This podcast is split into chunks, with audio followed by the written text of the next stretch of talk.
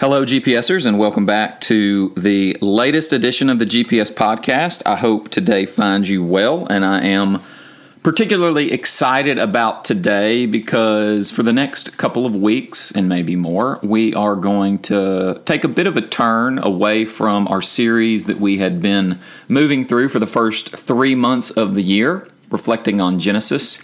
And we're going to do a bit more pointed reflection and direction about navigating this current season in which we find ourselves. And this is something that I don't want to reflect upon alone. And so I have asked my wife to join me over the next few weeks as we talk a little bit about together what's going on in our world and trying to bring our two fields together. Hers being that of psychology. She's a certified marriage and family therapist. And by certified, I mean licensed licensed marriage and family therapist i know her so well and my field of theology and what we like to do from time to time is to see how these intersect with each other in light of scripture in light of current events in light of the lives that we're living. And so what we want to do today is begin a conversation reflecting upon the quarantine in which we find ourselves, the ripple effects of how this is impacting our lives, and hopefully offer some proposals and some practices, some perspectives and some practices that can be of benefit to you. And so, if you were with us last week we had a midweek check-in with many from our GPS class and it was great to have you all there. And what we heard from the feedback from that class was a desire to hear a little bit more about the top 10 list that we proposed and offered as a reflection point, as a direction point for this COVID experience that we're in. And so, what we're going to do is we're going to break this list down into week one and week two. And so, for today's podcast, what we're going to do is we're simply going to move through the first half of this list that we're calling, I guess, perspectives for navigating this new season in which we find ourselves. And so, I want to go ahead and jump right into this list and we're only going to do five today, and then we'll do five next week, and hopefully these will be helpful. So today, perspectives, and next week, we'll talk about practices. So, Jessica, welcome to the GPS podcast. Tell us your level of excitement about being on the podcast today in the midst of this quarantine, getting to share this experience with your husband? Scale of 1 to 10, where are you at on your excitement level? I mean, it's the best way to use Everly's nap time, right? Like, here we are in the sunroom together. Can't go anywhere else. Amen. Amen. Um, so, we've talked about this list independently, we've talked about it with the class. And so, let's go ahead and jump right sure. into it. Talk about the perspectives that you think are helpful bringing your field of psychology into the situation and roll with it. What's number one? So, we've never been in a pandemic before. So, the research uh, in our lifetime. So, the research is going to be formulated after this. But here's what we know about heart events, traumatic events, and mental wellness in the midst of difficult events.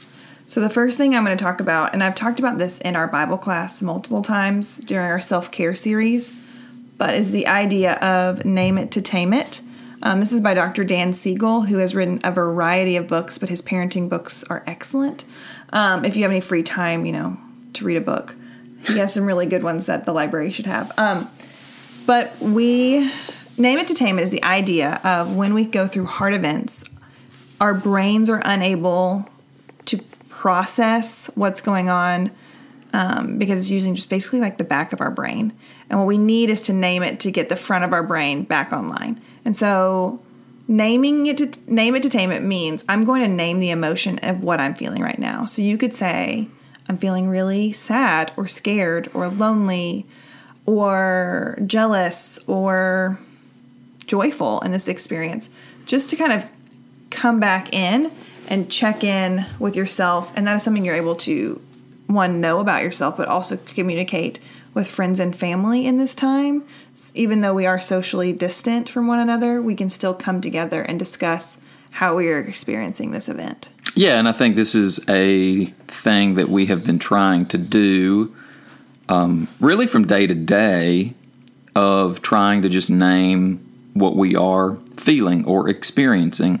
And for some of us, it may take a bit of time because maybe this is a practice we haven't done before or this isn't a perspective that we've taken in life. A lot of us say, well, ignore it or stuff it or pretend it doesn't exist. But trust me, when you pretend like something doesn't exist, that doesn't mean that it's not there. To, to use an image that a mentor once used for me, it's kind of like putting a cap on a chimney stack and thinking that everything's going to be okay. No, eventually the house fills with smoke, and there is something releasing and something empowering about simply saying, This is where I'm at today. Well, and a lot of the time people say it sounds silly to name that I feel lonely. Of course, I feel lonely. Everyone's lonely. Everyone's in their houses or their apartments. Um, but it's not it's not silly it's actually really deeply formative and is one of the best things you can do for yourself and for your family um, is to let them know how you're doing so yeah and so last week one of the things that was a real gift to me as we talked as a gps class was and this could be something that you do is we simply did our high and our low we talked about what was going on that was really life giving and joyful. And we talked a little bit about what was life taking and difficult. And so that's one way that you can try a name it and tame it exercise. And so that is number one that when we're navigating a new situation like we're in, naming what we're feeling and experiencing is actually the way to move through it and not get stuck in it. So that's number one. Name it to tame it. Jessica, what's number two? So the next three we're um, using are coming from Brene Brown's podcast, which she has released um, since in the last month. Um, but she talks about FFTs or troubling first times. And so we're going to talk about how this is our first pandemic and how the first time you do anything, especially if you're a perfectionist or you don't like doing things wrong or messing up or anything like that, how first times are hard. Um, and I will be very candid. This first pandemic for me has been really hard. So, and then again, this is nothing, this list that we're giving in next week's podcast is not so we can do this quarantined life perfectly. What we're offering is just some options to try to hopefully make this experience, which is going to be difficult, just a little bit better. So, the first thing she talked about is normalize this first time. So, you've never been in a pandemic before. I've never been in a pandemic before. We have no wisdom or experience to draw upon to say, last time this happened, here's what I did to stay healthy or safe or mentally well. We don't have that. And so, just knowing that this is the first time we've done this can just normalize and give us a little bit of grace and space to just say it's hard. Yeah, so one of the things that's been helpful for me is kind of a bit of um, lesson that I'm learning from our child who is about to be 15 months old is watching her experience things for the first time. And sometimes she looks puzzled, and sometimes she looks afraid, and sometimes she looks excited. And there's every once in a while where she has that look of fear or confusion come over her face because she's looking at something or interacting with something that she's never interacted with before. The other day, I plucked a dandelion off of our yard and I tried to hand it to her, and she jerked back because she was terrified of this dandelion. And then it hit me oh, this is a completely new experience for her. And I had to remember that as she grows and as she experiences new things, I, as a parent, will show her a lot of grace and compassion because it is a completely new experience for her to live life in general. And I think that's a helpful lesson for me in how I interact with my wife, how I interact with other people as they and I navigate this. Um, the phrase that I've been using a lot to myself and to others is You have never done this before, and I have never done this before. And simply acknowledging that, that it's new for everybody, I think can help us show each other a little more grace and a little more patience. And again, I think that perspective helps us to navigate through what is a really difficult and new season. So, number one, name it. Number two, normalize the new. Jessica, what's number three? So this is just perspective taking. Again, this is from Brene Brown. So we're just going to take the perspective of this will pass. Um, we don't know what it will look like, um, but it will pass. It will end. We will go back to some sort of like new normal, I think, but it will it will be different, and they are going to figure out this virus situation. So we will go back to real life. So we are in the middle of it. Um, and so we just need to take the perspective of this will end. Um, and we're, this will end. And keeping that for me has also been very grounding of when I'm watching the news or when I'm seeing the news or it's being discussed with friends or family, just knowing at some point this will end. And I, that keeps me very grounded. So for me, the image of camera lenses has been really helpful thinking about taking perspective. And I like to do photography, and I have a camera that has a zoom lens on it, and I can zoom out with that camera lens and I can take a really wide angle perspective, and then I can zoom in and have a telescope on a specific object or thing that I want to focus on. And what often can happen for me is I telescope in on one specific experience. I can telescope in on this one particular pandemic, and that can become my complete focus. I can get tunnel visioned on that and can get very overwhelmed by that. And so it's good for me to also zoom out and take a wide angle lens perspective that sees this as a part of the story of my life, but not the entire story of my life. That what we're experiencing is one frame of the movie and not the whole movie. And again, easier said than done, but simply being aware of the temptation to telescope in, but also to know that you have the power and ability to zoom out, I think is a really good way to think about taking perspective. Yeah, and so just one other thing about that. So I am all about zooming out and knowing that this will end. Um, but for some of us right now, we may need to zoom in because the idea of the unknown with how long will this last um, is really distressing for a lot of us to not know the answers, to not know what to plan for. So for some of us, it may look like knowing, having the perspective of this will end, but zooming in to saying, here's what my family or what I am doing for the next seven days. And that is giving some people some relief to not have to try to figure out or anticipate things we don't know the answers to. Mm. So, zooming in and zooming out um, is a skill you have. So, it may look like zooming out some, but it may also look like zooming in pretty close. And wouldn't you say you need to do both? Like, yeah. you can collapse into zooming out and not treating this seriously or with responsibility.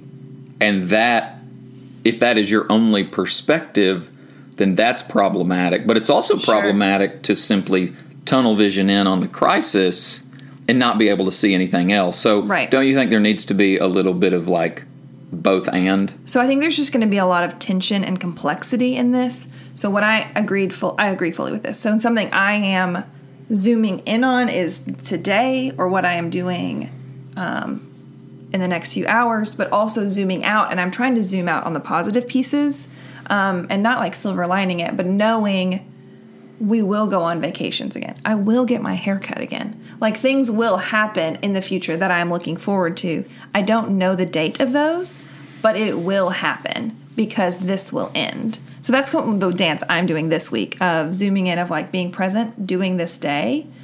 Um, it's a beautiful day outside. We're going to go on another walk. We're going to eat a meal as a family. Um, we're going to clean the playroom. Those things are what we're doing today. But then when I do zoom out, because I know this will end, I'm going to zoom out and remember that we are going to go to the beach one day as a family. We are going to be able to do the silly and most basic things that we took for granted before, but we're going to do them with our friends, with our family, um, because this will end. So it's a dance of zooming in and out. Cool. Um, last one. So we've done name it to tame it, normalizing the new, taking perspective. What is the fourth? We're calling it guidepost of how to navigate this crisis. Sure. And again, this is from Brene Brown's podcast, but checking expectations. So for our family, we have done this at home for three weeks. And so now Wilson and I are able to check our expectations more clearly of what to expect from one another and from ourselves. Like, what do we need this to look like as two people who are working from home, as well as with a now walking and moving all the time one year old? So, again, just checking in what do I expect? What do I need? Um, that sounds, it, again, it sounds very basic, but I think a lot of us were thrown into this situation um, with not a ton of planning. So now it's having the intentional conversations of checking in with each other, checking in with ourselves. What do we expect? What do we need um, to do this well and do this together? So maybe it looks like checking expectations with your family or your friends or um, checking in with who you're living with or even your bosses still. I think a lot of people are still navigating what it looks like to work virtually from home or even if you are going into the office, the news is shifting regularly. So having those conversations with your staff of like, what do we expect here? Not only to keep us safe, but like, what does this look like?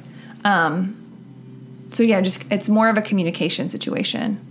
In my first year of ministry, I had a um, difficult situation that I was navigating, and I had a mentor that I called one day and was venting to him about this particular situation and what was and wasn't working.